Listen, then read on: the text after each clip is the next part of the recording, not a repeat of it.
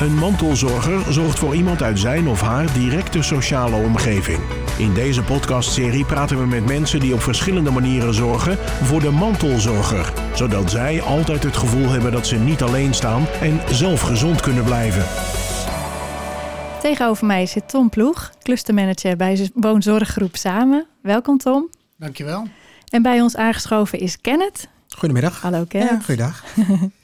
Tom, jij werkt bij Woonzorggroep Samen. Wat is dat precies voor organisatie?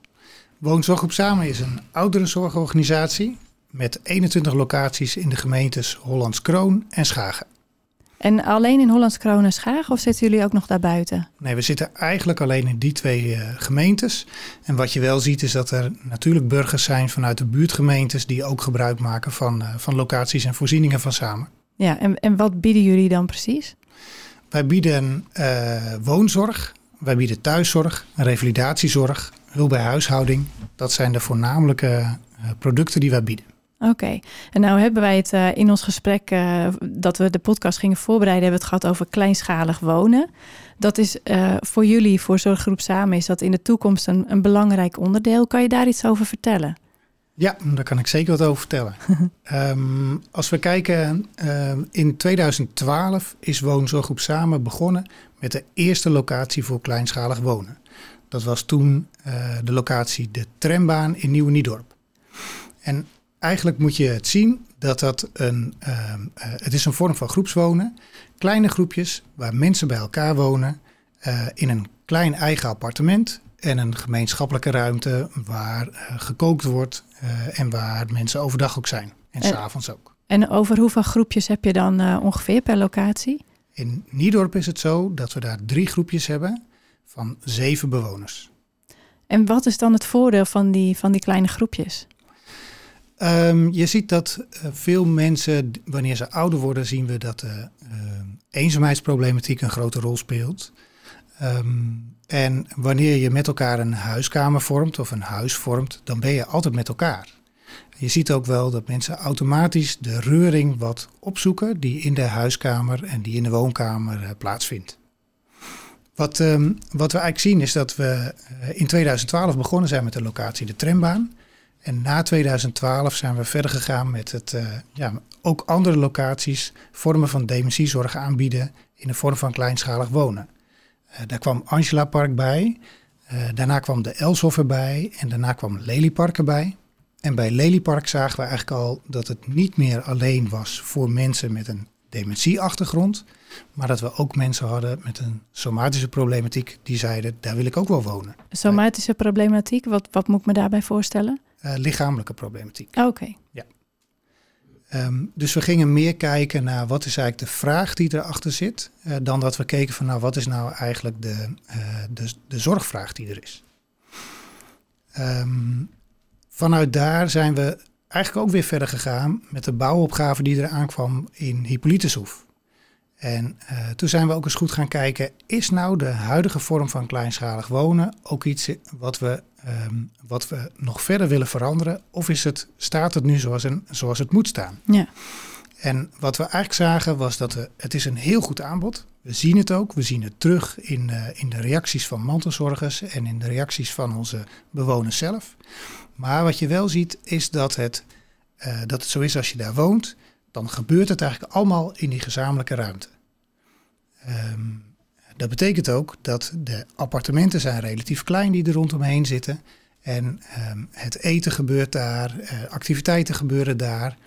Uh, ja, er wordt eigenlijk ook wel een beetje verwacht dat je zoveel mogelijk naar die huiskamer toe gaat. En als je dan gaat nadenken over wat er gebeurt allemaal in, uh, in zorgland, maar wat je ook zelf zou willen, dan zou je daar ook wat meer diversiteit in willen zien. En dat maakt ook wel dat we uh, de, hetgene wat we nu bouwen in Hippolytushoef, dat we daar krijgen we buurtjes, uh, uh, ook weer groepen van mensen die daar wonen. Maar je krijgt eigenlijk appartementen waarin ze wonen die volwaardige woonappartementen zijn. En de volwaardige woonappartementen die zijn met elkaar gegroepeerd en daarbij in de buurt is de mogelijkheid om elkaar te ontmoeten. Dus je hebt niet meer één pand met daarin de appartementen, inclusief de woonkamer. Je hebt nu echt een aparte ontmoetingsruimte, klopt dat?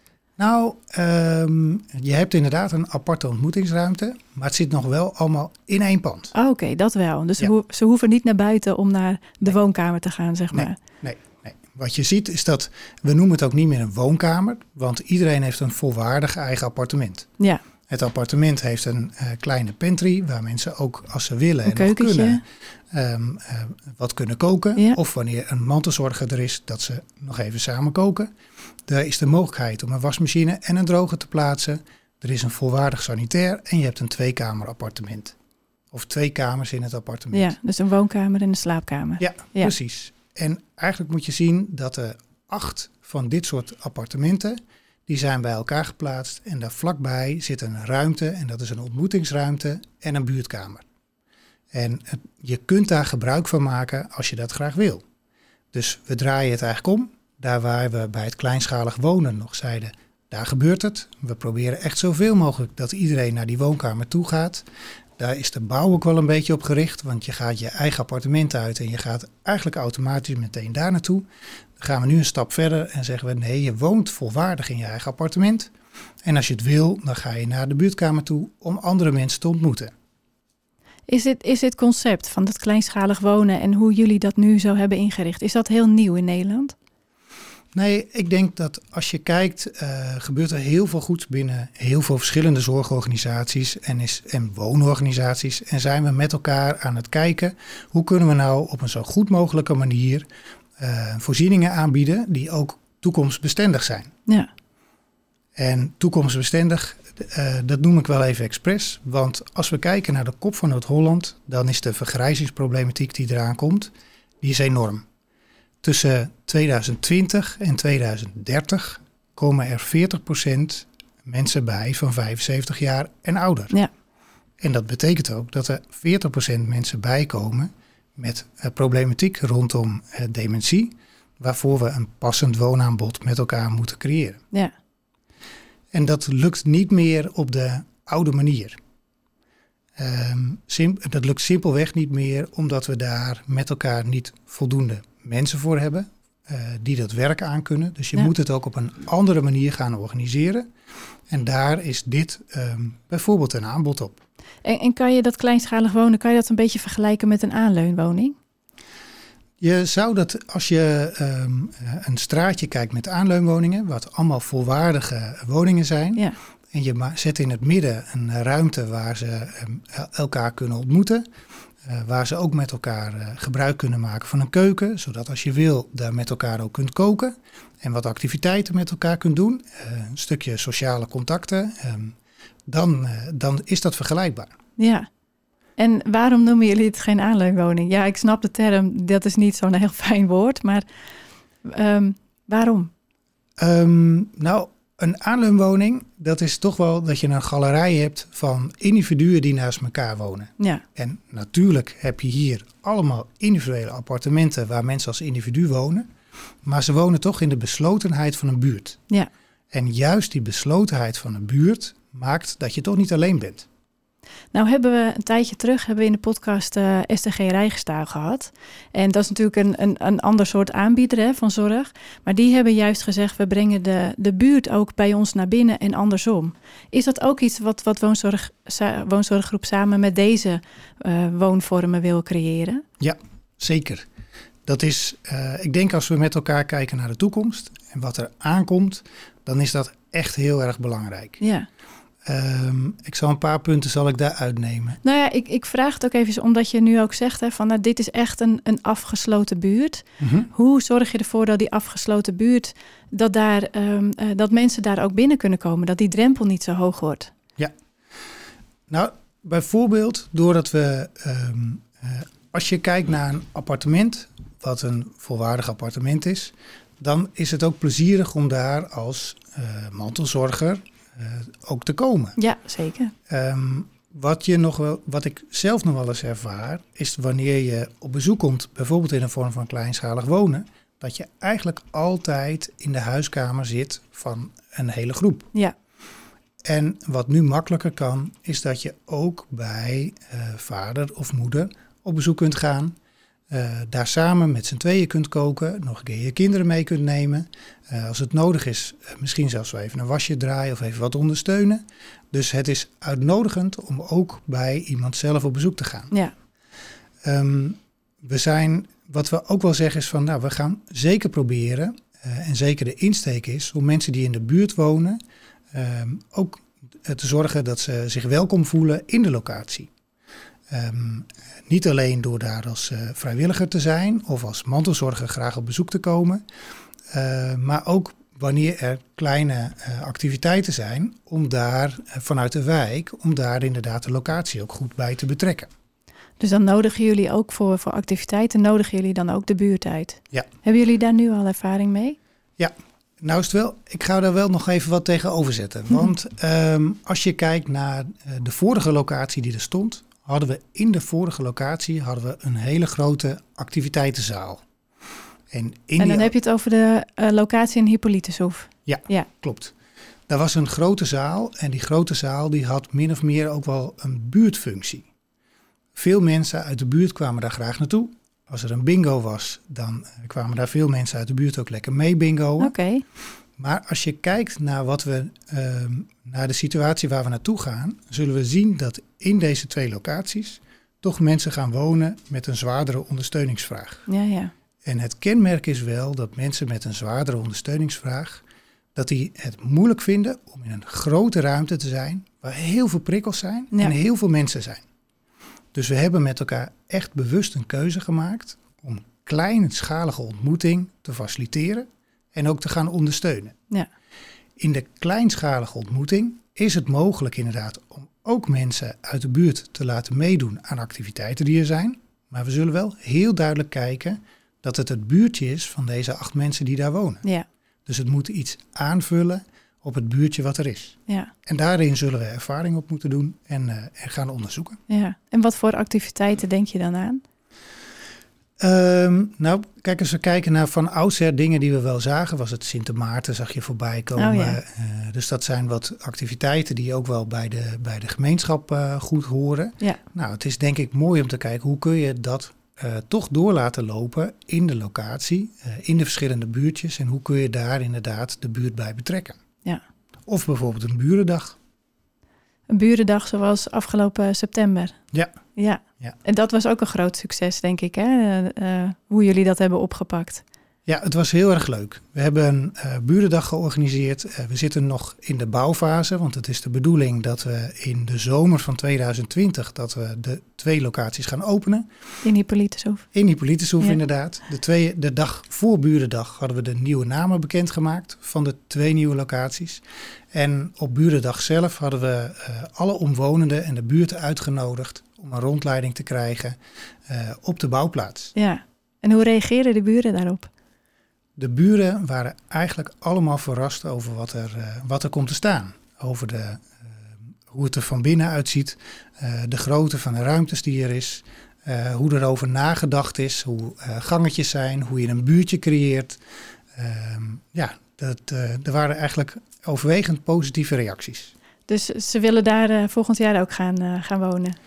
Ja, dat is, dat is zeker zo. Wij uh, uh, we hebben behoorlijk wat mensen rondgeleid die vervolgens zeggen, hoe kom ik ervoor in aanmerking, ja, om hier te gaan wonen? En hoe kom je ervoor in aanmerking? En kan ik me al gaan inschrijven? Ja. Uh, nou, wat, wat wij gaan doen is dat we de mensen die in Noorderlicht woonden, die zijn... Uh, vorig... Zo heette de, de vorige uh, heet... locatie, hè? Ja. In Hippolytushoef. Um, ik ga er altijd van uit dat iedereen dat weet, maar dat ja, is nee, natuurlijk dat niet is zo. Niet zo, hè? Excuus. um, we hebben vorig jaar de mensen die daar woonden, die hebben we uh, verhuisd naar de locatie um, uh, Molenwijd in Wieringenwaard. Okay. Um, die mensen die zullen straks, wanneer we open gaan, als eerste weer teruggaan naar de nieuwbouw toe. Uh, dan blijven er nog behoorlijk wat appartementen over. Ja. En die zullen we langzaam gaan, uh, gaan aanvullen totdat de twee panden helemaal gevuld zijn. En uh, ja, we zien dat nu mensen zich al melden. Uh, we zijn ook al bezig met een wachtlijst aanleggen. Uh, we kijken ook naar mensen die net voor de sloop um, van Noorderlicht verhuisd zijn naar bijvoorbeeld andere locaties. Maar die zeggen, ja, ik wil toch eigenlijk nog wel een keer uh, weer uh, daar naartoe verhuizen. Ja. Omdat ik toch graag op het eiland uh, de laatste fase van mijn leven wil, uh, oh, wil, ja. wil, uh, wil volgen. Ja. Um, ja, dat zijn toch mensen waar we dan in eerste instantie naar gaan kijken. Ja, precies. We willen echt heel duidelijk de functie voor de regio willen we houden. En dan staat natuurlijk bovenaan eerst de kern Hippolytushoef en de omliggende uh, ja, kleine kernen. Ja. Ja, maar dat is de vraag die ik eigenlijk wil stellen. Zou je ook zoiets kunnen bouwen in bijvoorbeeld een Alkmaar of in een uh, ja, Heerhugowaard bijvoorbeeld? Of zijn daar gewoon te veel prikkels voor, voor de mensen die dan erin zitten?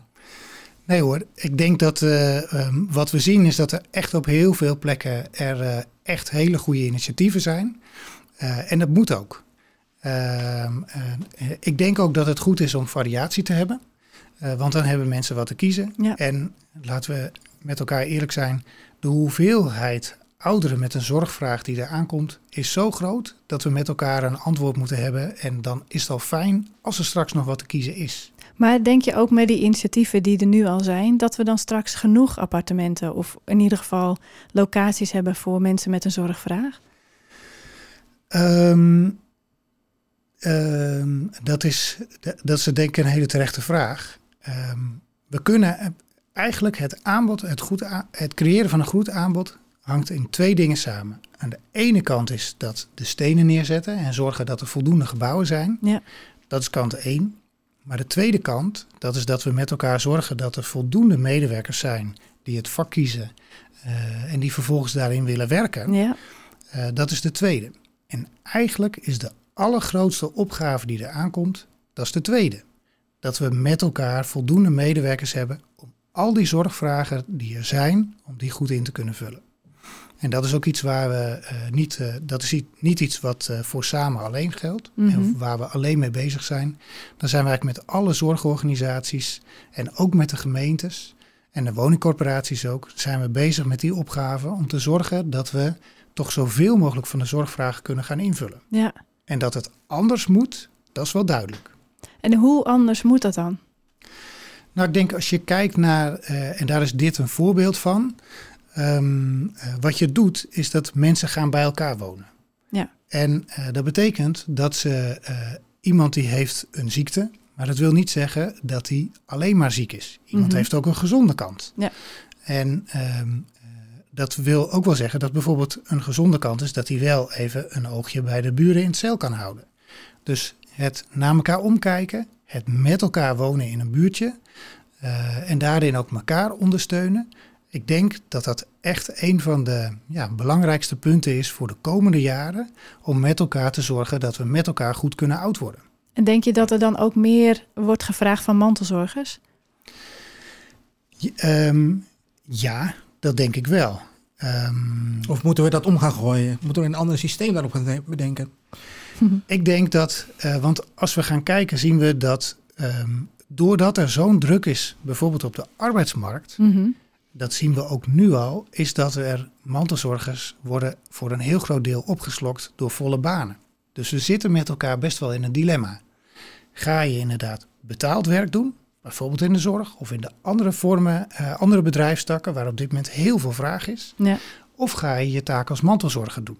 Nou, um, aan ons is de taak, en dan kijk even naar onszelf als zorgorganisatie, laten we zorgen dat we zo goed mogelijk met de mantelzorgers samenwerken en met de mensen die hier wonen samenwerken, om te zorgen dat we het zo goed mogelijk met elkaar doen. Ja. Maar dat het een lastige opgave is, dat is het zeker. Ja.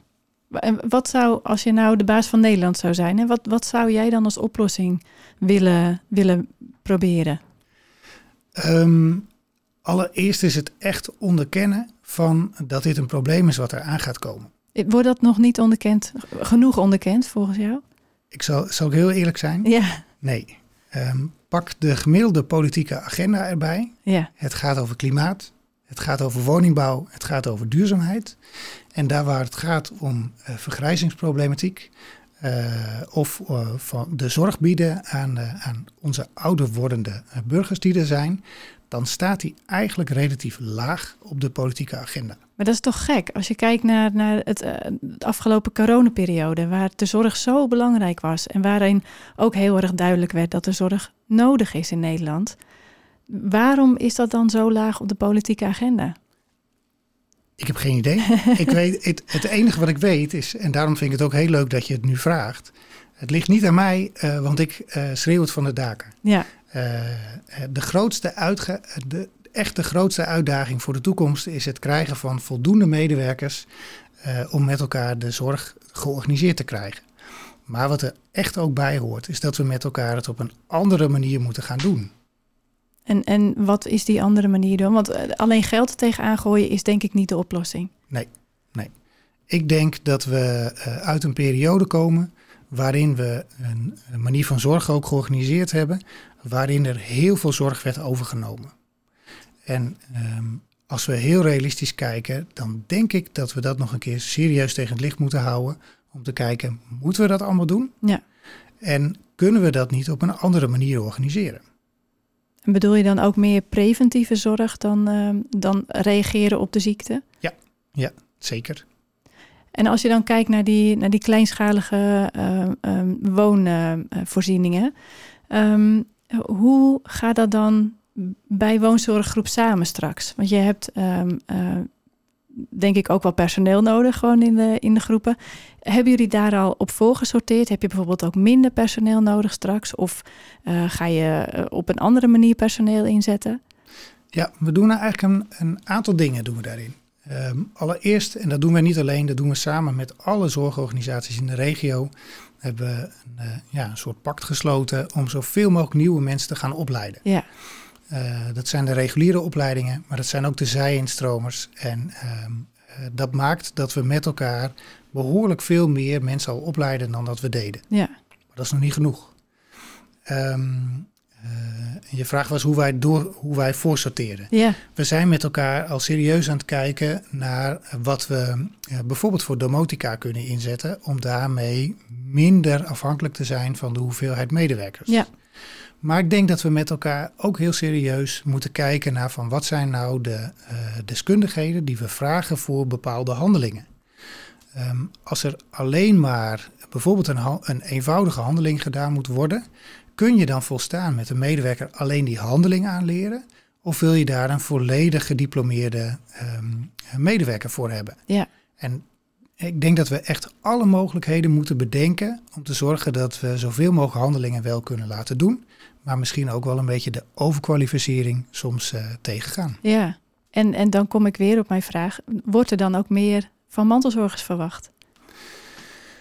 Um, ik hoop dat het lukt dat we met elkaar steeds beter en beter uh, gaan samenwerken. Ja. En um, dat we elkaar zo goed mogelijk weten te vinden. En dat wij als zorgorganisatie samen met de mantelzorger een team kunnen vormen om de, de zorg aan te bieden. Dat wij niet alleen maar wat vragen van de mantelzorger, maar dat wij ook wat bieden aan de mantelzorger. En uiteraard gaan we dat doen met, uh, met uh, bijvoorbeeld het Mantelzorgcentrum. Um, uh, want uh, ja, ik denk dat de enige oplossing is dat we het met elkaar doen. Ja. Ik denk dat het beroep wat gedaan wordt op mantelzorgers echt heel erg nu al groot is. Maar dat dat niet minder zal worden. Mm-hmm. Maar dat wij, dat wij het vanuit onze kant moeten hebben in het verbeteren van de samenwerking met de mantelzorgers. Om het met elkaar in de toekomst zo goed mogelijk te kunnen doen. Ja, en dat je de mantelzorger bijvoorbeeld ook ziet als expert van degene die, uh, die de zorg nodig heeft. En dat je ook op die manier naar de mantelzorger kan kijken. Dat is zeker het uitgangspunt. Ja, ja, ja. Klopt. Nou Tom, dankjewel voor dit mooie gesprek. We zijn alweer aan het eind gekomen. Jammer. Ja, we kunnen nog wel uren doorpraten, maar niet in deze podcast. Dank je wel in ieder geval voor je aanwezigheid. En wil je nou meer weten over dit onderwerp? Ga dan naar onze website. Bedankt voor het luisteren en tot de volgende keer. Dit was Mantelzorger. En nu een samenwerking tussen Streekstad Centraal en het Mantelzorgcentrum. Meer informatie over mantelzorg is te vinden op mantelzorgcentrum punt n l.